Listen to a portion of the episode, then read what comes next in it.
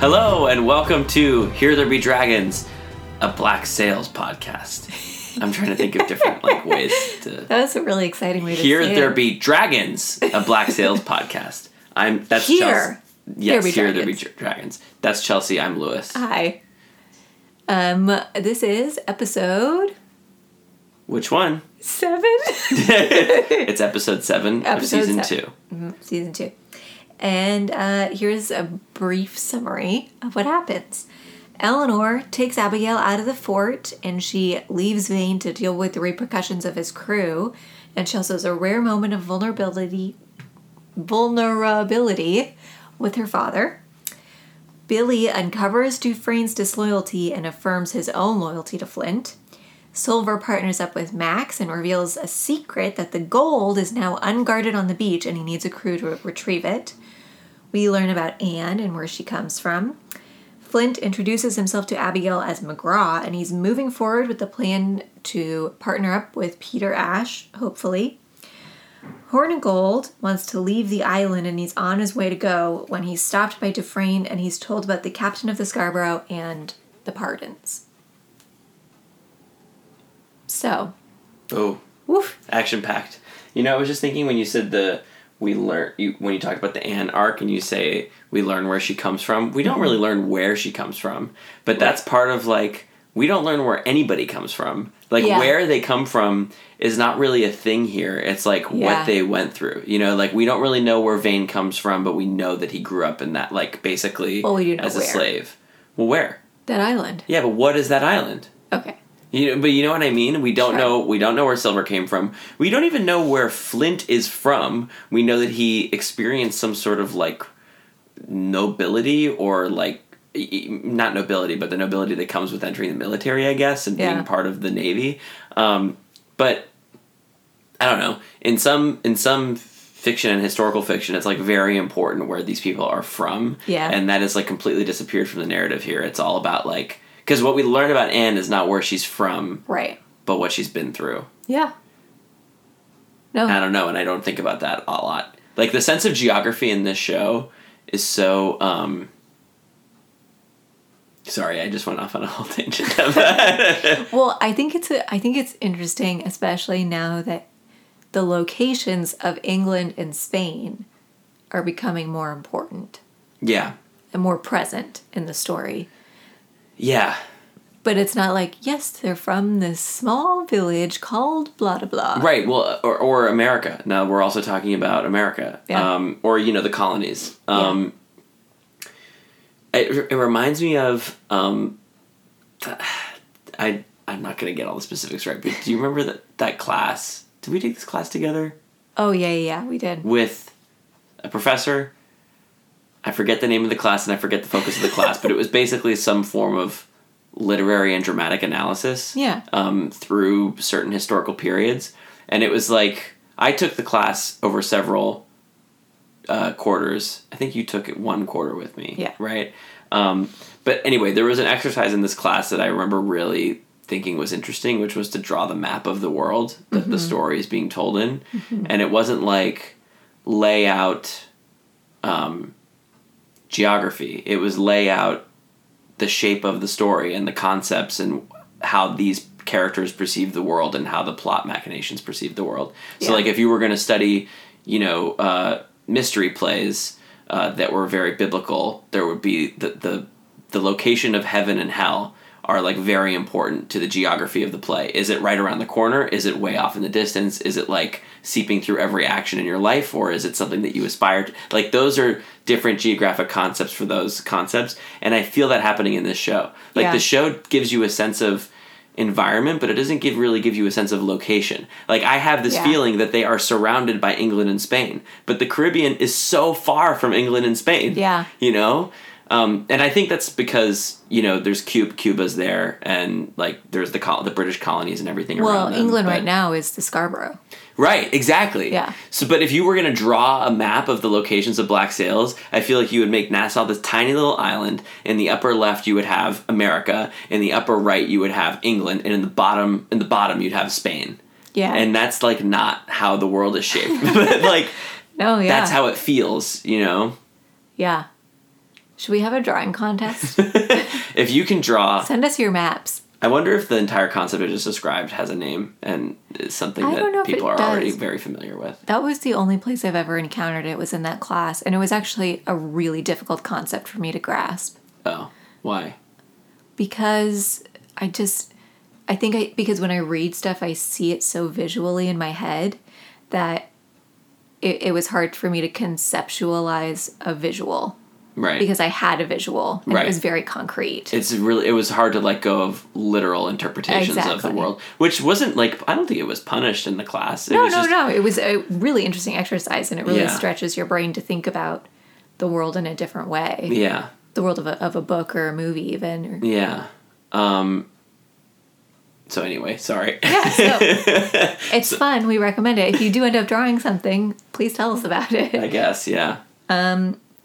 So let's talk about Anne's world. Okay. I feel like Anne's world is really deepening for us, and we're we'll look. I mean, we learn a lot more about her in this episode. I mean, this is the most she's ever spoken. I think at once. So we learned that she, when she was thirteen, she was already married. She was in an abusive relationship, and one night she was working in the tavern, and her husband was hitting her, and a man came over and sliced his throat, and that was Jack.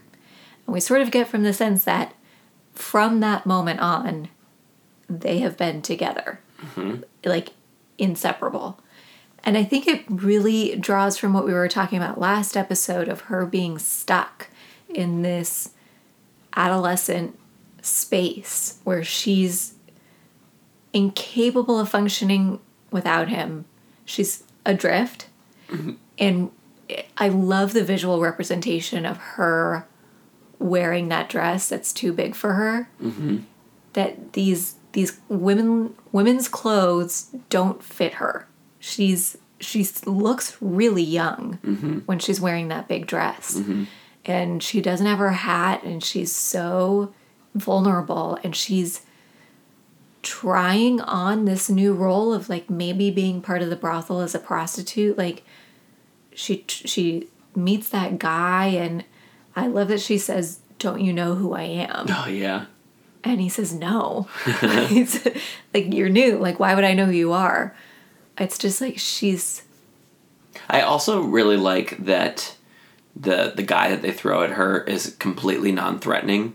yeah That like the point of the scene is not like the point of the scene is not um this is an option for her. It's Yeah. just it, it gives her the space to actually see if she thinks she could be comfortable Mm-hmm. and in the most comfortable scenario right that could be possible. just like a nice guy who's She- like yeah. uh, like i think you're pretty and yeah. aren't you going to tell me what the rules are and Yeah. yeah he's he's very um he's very non-threatening and which i think is also good because i was never concerned that she was going to become violent Right. That it, that she wouldn't have to resort to that again. Yeah, well, it was just a situation that was truly just uncomfortable, I guess, or unfamiliar, and not like threatening and dangerous. Yeah. It was just like not right. Mm-hmm. and it's also interesting to think back about when we saw her and jack having sex. Mm-hmm. Because she was on top. He was his hands were tied. I mean she was like in control of that of that uh, sex scene and to see her be so uncomfortable in a dress in in a way that's just so unfamiliar and yet she supposedly is about to do something that she's done plenty of times with Jack. She knows how to do it with Jack, but you kind of wonder if she knows how to have sex with anyone except for Max and Jack now. Mm-hmm. It's really interesting. And so, kind of going back to when she's telling Max about where she's from and what she's experienced, um, and talking about Jack, she's she says, "I wonder if he didn't do that, if I would have eventually found the strength to rescue myself." Yeah. Yeah. But I think the other half of her questions, or would I never have found it Yeah. and never realized it? It's just such a it's such a conundrum of que- questioning if you are actually strong enough and resilient enough to do what you need to to change your life, or if you forever have to be grateful to somebody because they change your life for you. Yeah. Yeah. It's serious stuff, Yeah. especially when looked at through the filters of abuse. Yeah. And diff- especially because she's so young too. Yeah. It's like there's just a lot of questions about like the role that agency has played in her life Yeah. and what doors that has opened her up to, but also closed her off to. Yeah. It's weird. It's mm-hmm. good. Yeah. Well, and you also get the sense that since she was 13, she's now played the role of a male pirate. Mm-hmm. Like she's always had um, a sense of womanhood about her, which is something I really appreciate about the character. Like we're always aware that she is a woman, but she has had to dress like a man and act like a man on these ships in order to get by. Like she's had to take on this persona and this armor of maleness, which is interesting now to contrast with her trying to go back to femininity. Mm-hmm. Well, I wonder if it's. I wonder if you could do another t- reading on that, mm-hmm. which is she's trying to be like Jack. Like she spent the Yeah. moment since she was thirteen trying to emulate her savior. Yeah. And like do what he does. And like the way that you just that she tells the story about how the man walked in and slit the man's throat, Yeah. That doesn't sound like Jack to me. That sounds like Anne. I that know. sounds like what something Anne would do. And Yes. and I wonder like if there was an earlier Jack that was like that or in a moment of passion was like that and Anne has spent her whole life emulating that Jack. Yeah. And the and and that's just a different I mean, I mean, clearly, we she fits so comfortably in that skin. We've seen her wearing that skin of like the the pirate for the past two weeks, or for the fir- the first two seasons of the show Yeah. Um, and I think yeah. So I wonder if you turn that into instead of being male, she's being Jack. Yeah. That trying on the dress is saying like, was there another Anne out there that I didn't really get the chance Oh. to really ever become? Yeah. And um, that's hard.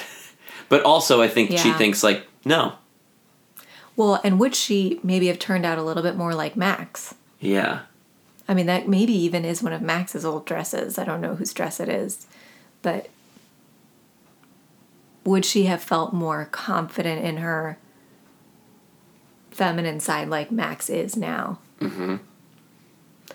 I also, though, I think that at least when I picture Anne's husband, it's not someone who's very, um, like physically intimidating. I mean, if he's a man who's abusing his 13 year old wife, I don't think he's very intimidating. Like, if that's how he needs to feel power, I, he must not feel powerful in many other aspects of his life. I, I, that's how, what I think. So, in that way, I can picture Jack now seeing a young girl being abused and killing the guy who's doing it oh yeah, especially if it's a small tavern if they're just if there's not a lot of people around and he i could see him doing that now Mm-hmm. but it is a little it's definitely more the anne that we've seen Mm-hmm. than the jack that we've seen mm-hmm. i love that point um great well Well, do you want to also mention the hat?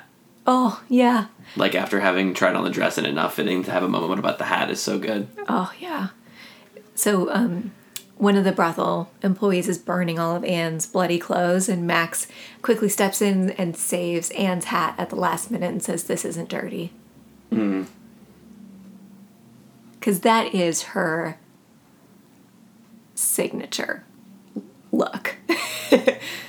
it's it's the thing that defines her the most. Right, and I also like that it's not like there's at no point is anybody saying Anne shouldn't be a pirate.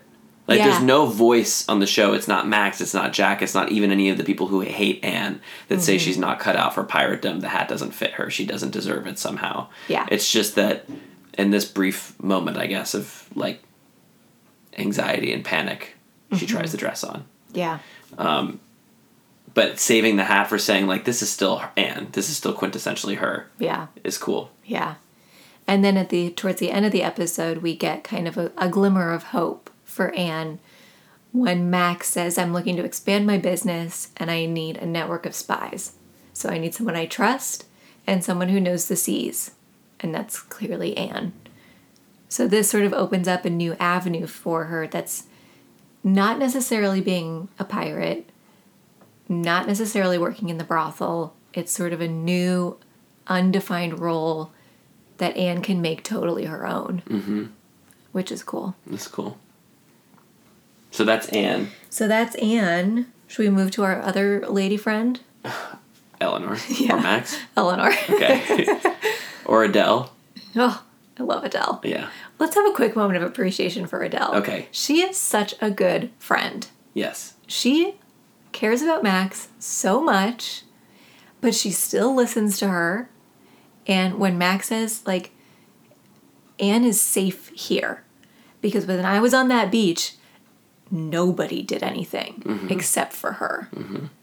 And, oh, another side note one of the things I love about this show is that it doesn't forget anything that happens. Mm-hmm. We will never forget that Max was on that beach mm-hmm. in season one. Mm-hmm. And we will never forget that Anne is the one who rescued her. I love that. Um, but back to Adele. After Max says, you, everybody needs to back off because she is safe here, Adele then goes in and rescues Anne from that awkward situation with the guy and sort of takes over the room and says, Just go, I'll take care of this. And she does a moment of kindness for Anne, someone who she's really scared of because Max told her to be nice. Yes. She's just the best. She's great. If only we could all have a friend like Adele. Okay, let's go to our other lady friend that you were talking about, Miranda. Yay! No, I'm just joking about Miranda. I'm just pointing out that when you say, should we move on to our other lady friend, we don't just have two options. I know. it's um, shocking to my system. um, um, let's talk about Eleanor. Okay, yes, Eleanor. So she breaks Vane's heart. Yeah. I mean, they're done. Yes. I mean, you were just saying, like, we're never going to forget Yeah. things that happen in the show. This feels like one of those moments that. And also, uh, what was. Uh, a moment just popped into my head that is also echoed through. Oh, in season or episode two of the show, when Eleanor betrays Max. Yeah, That's a moment that is reverberated forever. Yeah. Um, you, fe- I, you feel the beats of that scene here, too. Yes. And absolutely. and Vane says it. Yeah. Vane says, "Is there no? What does he say? There's is there nobody you would betray?" Yeah. or- no one you wouldn't betray. Right. Yeah. Oh man, Eleanor and not only is she betraying his trust, but he sort of says it like they're going to try to kill me. Yeah. He says, "You're leaving me to die." The crew is mm, going to murder me. Yeah. She's l- making the choice to condemn him once again. Like she already took away his crew and his boat once and shamed him in front of the entire island. Mm-hmm. And now, after they've built this trust back up again, she's doing this. It's brutal. It's brutal. But we also completely understand why she's doing it. Yeah. Ish. I mean, I gotta say, ish. I mean, Mm-hmm. you, we've already like hashed this out over several episodes, but like, this plot is harebrained.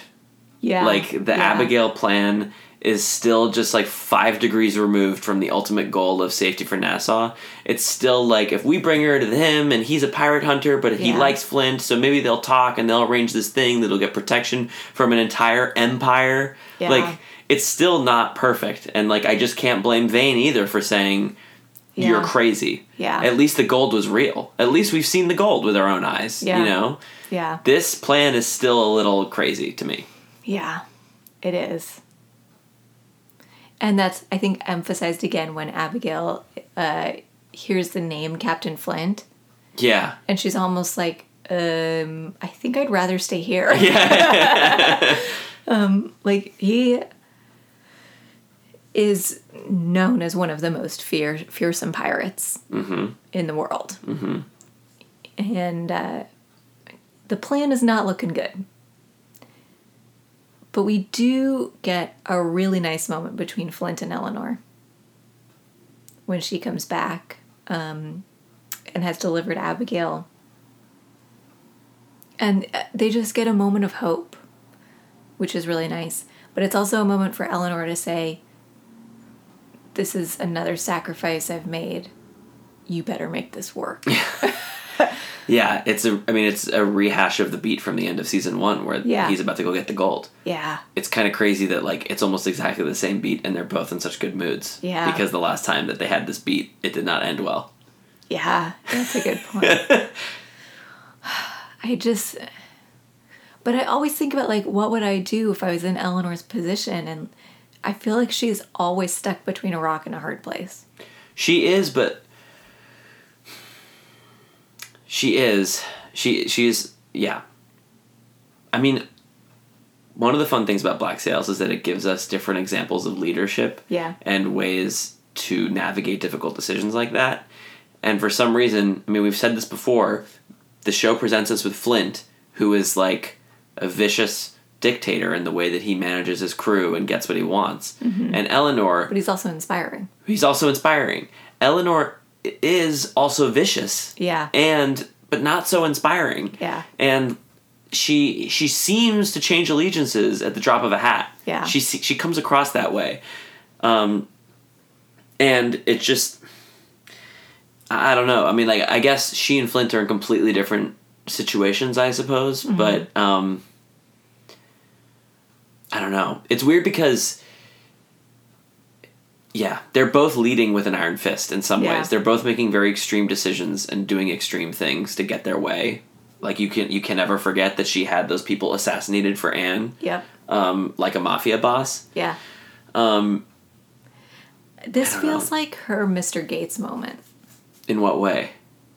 Like her moment of desperation where sh- the mission has to go on because if it doesn't like who who is she what is she what is she even doing anymore if there's not the mission to save Nassau so in that moment of panic and reckoning Flint had to kill Gates Yeah, to keep the mission going yeah, this feels like that moment for her yeah. she has to kill Vane, quote unquote, kill Vane, to keep the mission going. Mm-hmm. It's really dramatic and good. Yeah. And then she also gets a moment with her dad. Oh, you think it's nice? I do think it's nice. I do. Because it's. I still don't trust him, and I still think he might be doing it all just to manipulate her.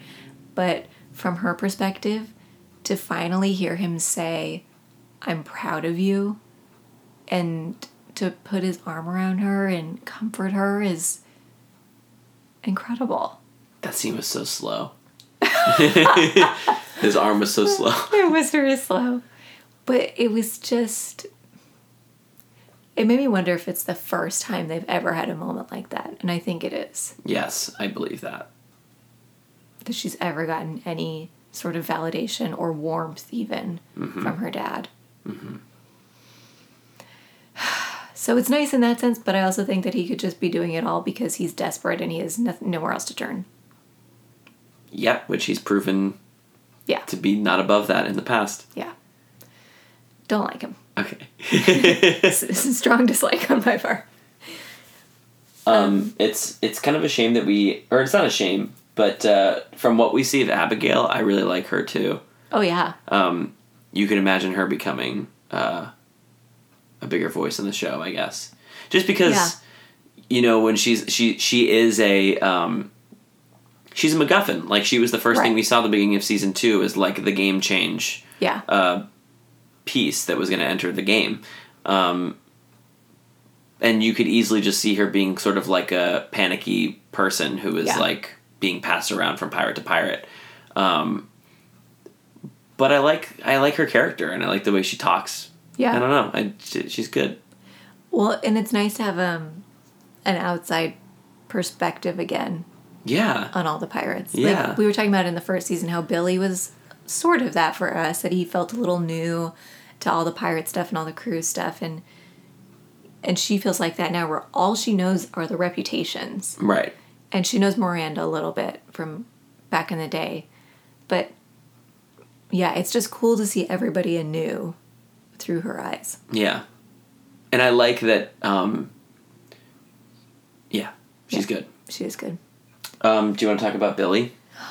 let's talk about Billy we have to talk We have to talk about Billy. So we finally sort of get a resolution to the did did Flint or did he not? Do we get a resolution? I think we untie a thing that we thought was resolved. Mm, This feels like a resolution to me. How? It feels like Billy being like, I'm done with it. I'm over it. I'm moving on. Which sort of gives Flint permission to as well. Um, okay, so you're specifically talking about the, the, conversation in the moment about did you throw me into the water? Yeah. Or did I fall? Yeah. And in that conversation, Billy seems to say, I'm not 100% sure what happened, and I don't think you are either, Yeah. but I don't care. Yeah. Um, Yeah, it's a good scene.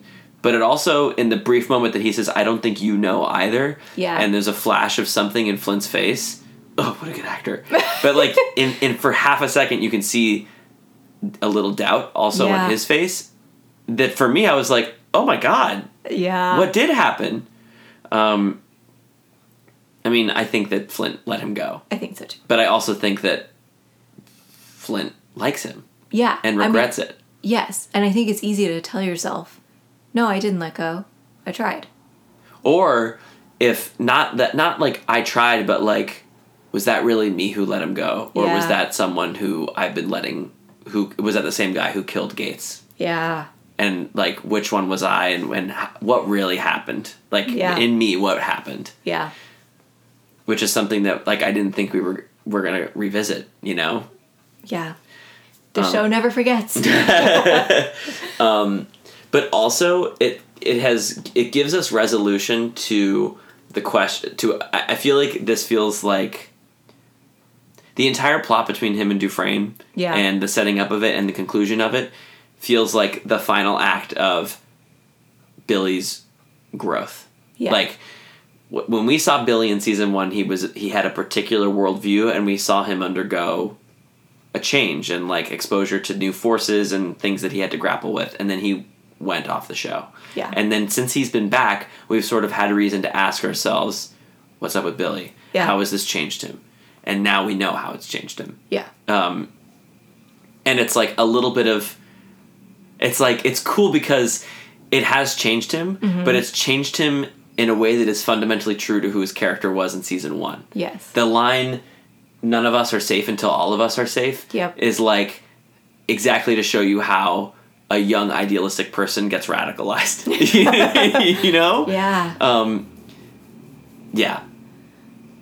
So I mean, the also I mean we can just talk literally about the plot. It's like so good. I mean, I like know. the the twist and to see that get thrown back in Dufresne's face. To have Dufresne think that he's gonna start plotting another mutiny and this is my chance to really get back at Flint, and then Yeah. for Billy to sort of to tease out like you would really abandon your oath like that. yeah. Um, and then to have like a great grandstanding moment where Billy sort of lays bare like this is how I view the world now, and because this is how the world is, yeah. and um, This is a moment though where I really wish that we had the actor from season one oh still yeah, playing Dufresne. yeah, Because as soon as this new and this new actor is great, I, I like him too, but as soon as he takes over, Dufresne has like a lot more of um, a sinister, calculating, like malicious streak to him. yeah. That season one Dufresne just did not have. I feel like if we had the original actor in this role, it would be easier to read that Dufresne and Billy are two sides of a coin. Yes. That they are two ends of arcs that began in season one that could have gone the same way. Yeah. Yeah. And that this Dufresne is saying, well, you know, I I think that this place is I think everyone's gonna die here. Mm-hmm. I think this is a disaster. I should save who I can save and we can we have a chance to get out. But this Dufresne feels a little more selfish, I think is what it is. Well, he seems a little bit more vindictive to me. Yeah. Like he's like the lesson or not the the lesson, but the worldview that I feel like you could track for Dufresne from season one to where he is now is is a little bit every man for themselves. Or Yeah. like, you know, you're to get thrown into the battle and you're to have to bite some throats. Yeah, and like once I've bitten a throat, then why can't I be in charge? You Yeah. know, and sort sort of why are we ca- like bending to the will of this guy who doesn't tell us his entire plan and throws us to the wolves? Yeah. Um, that it's like we should be living in a quote unquote more fair arrangement. Yeah. where we all just like we're all the masters of our own fate, yeah. And and then and then we- know Billy's worldview has now become the opposite. It's like Yeah. I I care about the men and I care about them so much that I will protect them Yeah. in a way that Dufresne hasn't really seen. But but yeah, that was the original Dufresne, and this Dufresne feels a little bit more like I need to get Flint. Yes. Um, I mean, it's not bad. It's still good and dramatic. No, yeah. I just had a moment of like longing Yeah, for the original Dufresne, yeah. the OG Dufresne. Um, and then, I mean, and, and again, Billy says literally, I believe the war is coming that Flint was Yeah. talking about, and I think that we need men like Flint to lead us through it. Yeah. I mean, it also harkens back to the conversation that they had in season one in the boat when Flint said, They are coming and they see us as monsters. Yeah, And Billy, when he's talking about the torture, it's basically like, I've now experienced that firsthand. yeah, We are animals to them, yeah, we're not humans. yeah. And that is unforgivable. Mm-hmm. I also think about how I think when Billy says that to Flint, Flint is a little scared by it for some reason. Like, maybe scared is not the right word, but Flint's now got Flint's now got two guys that he thinks are in the ring for him, Silver and Billy Yeah. and it's just kind of crazy from Flint's perspective that Silver Silver will say to his face, "I'm here because I believe that you can get me gold," Yeah. and Billy is here because he says, "I'm here because I, I hate you," or he does. I don't hate you, but like I know what you can do. yes, um, but I'm here because I think you need to lead us in a war. Yeah. Is like it's just. I mean, even though that's what Flint threw in his face at the beginning of season one, it's just. Oh, it's so good to have Yeah. like this cult of personality around this one feared captain who's off on his own mission, and we have these two men who want him to be captain yeah. for kind of crazy different reasons. Yeah. it's just oof. Well, and I think that Billy is also starting to fall into the trap of believing in Flint. Yeah. You know, I could do with a little bit more speechifying on why that is. Like, I know why it is. I think, ba- like, with if Billy, if it's as simple as Billy's, like, well, I know Flint will do what needs to get done. Yeah. This is a this is a war of us versus them, and they are evil because they of their torture and the way they view us. And I and I've seen that Flint is also vicious and will do the thing that is in the best interest of all the men. I guess. Yeah. Um, but I want to hear him say does he think that Flint is a genius? Does he think that Flint is fearless? Does he think that everybody else fears Flint? Like, I, I, I want to hear specifically why he would stick by him. I think it's that no one else is talking about it.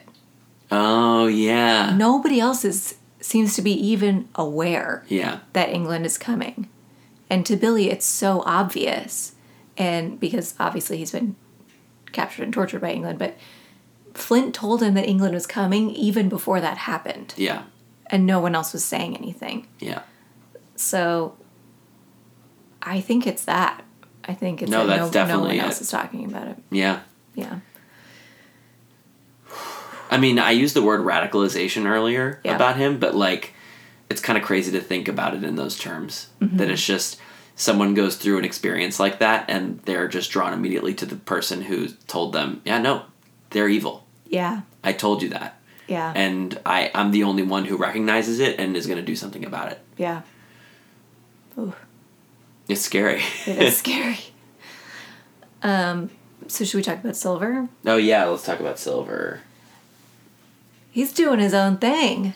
Yeah, I guess what I just said about the dichotomy of Billy and Silver only really applies to Silver from like an episode or two ago. Yeah. yeah. Silver has changed it up. Yeah. I feel like this is the first time that we're seeing Silver not be reactionary, but being proactive with a plan. Yeah, which is really nice because Yeah. to be frank, when he says, I'm sticking by you because you're my best bet to get the gold, Yeah.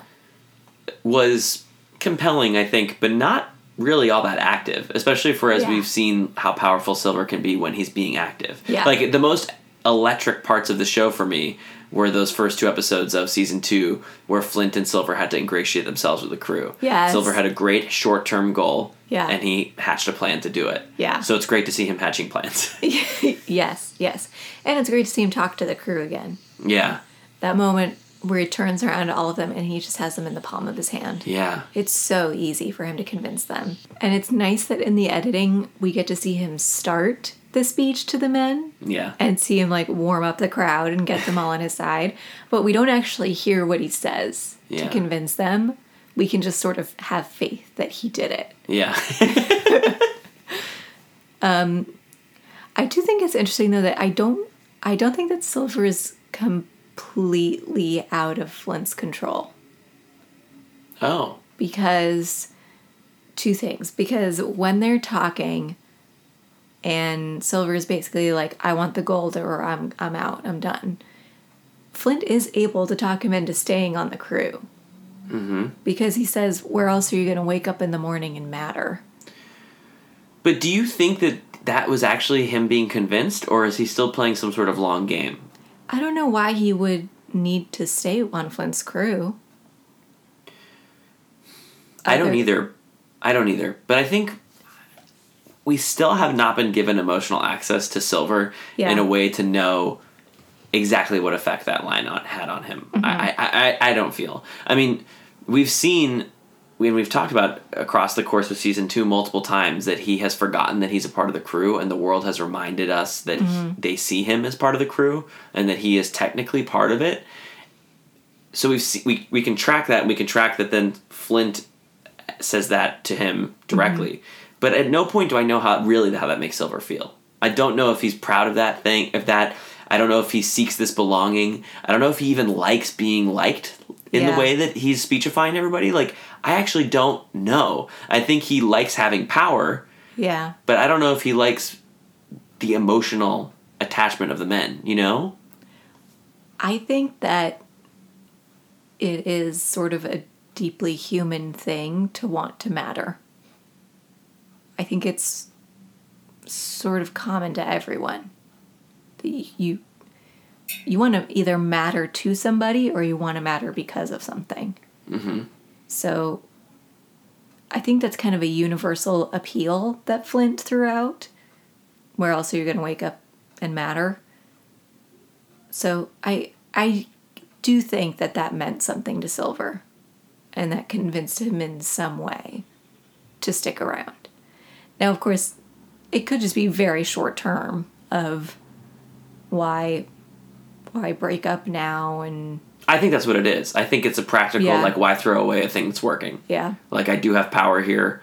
Um, you know, we learned about his plot with the gold specifically later on, but he can let that play out while he's still on Flint's crew. yeah Um, I mean, because the other thing is that like what Flint's doing is very emotional, but it's also manipulation. Yes. And we know that Silver is a master of manipulation. Yeah. It doesn't totally ring true to me that he does not recognize when he's being manipulated. So, right, but I think he might like that. Like I think he might also appreciate that someone cares enough to try to manipulate him. yeah, okay. I think we're in disagreement on this. Okay. Okay. That's fair.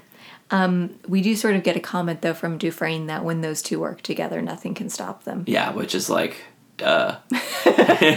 which we may see in the future. Yeah. Um, the other thing I was going to point out is when Silver's talking to Max, he's telling her about seeing the two crewmen come back from their watch of the gold, and he says to her that he had a moment of thinking, "Did Flint somehow do this? Yeah.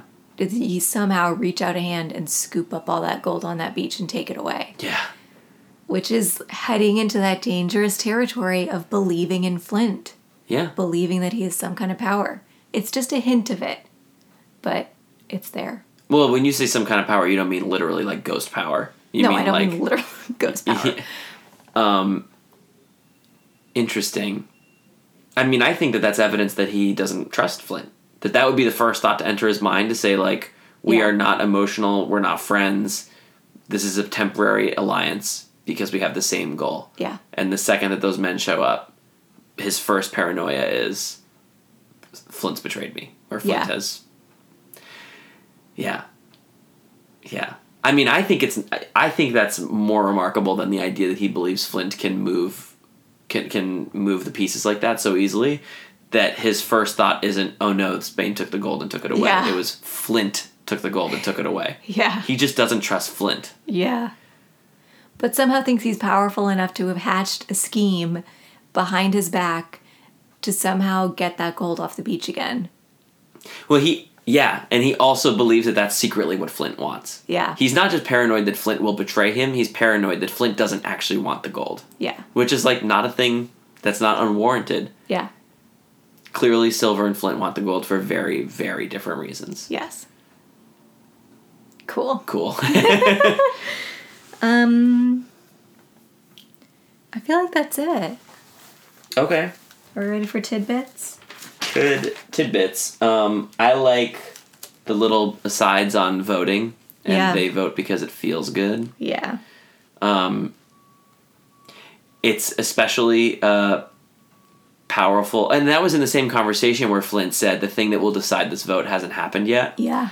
Um, it's funny because you know the show is about these societies and how they function and all those things, but in this episode, it feels like a meaningless vote. Yeah. it absolutely feels like it's just it's just a charade. Yeah. Um, and that the real things that are actually driving action in the world are happening in every other scene except for the one that's happening on the Yeah. beach. Like this back and forth of talking and getting the votes is just like to pass the time. Yeah. And if we didn't give them the opportunity to vote, they Yeah. would be going out there and ruining everything. Yeah. Yeah. Um I love seeing Max be a good boss. Yeah. A good businesswoman too. Yeah. That's fun. Jack's not in this episode, right? Um no. We don't see him. Cool. He's off with Featherstone. Um Oh, I wrote down that um that Anne needs a family. Hmm. And with Jack gone, Max is sort of stepping into the role of caretaker and family member. Okay. Yeah.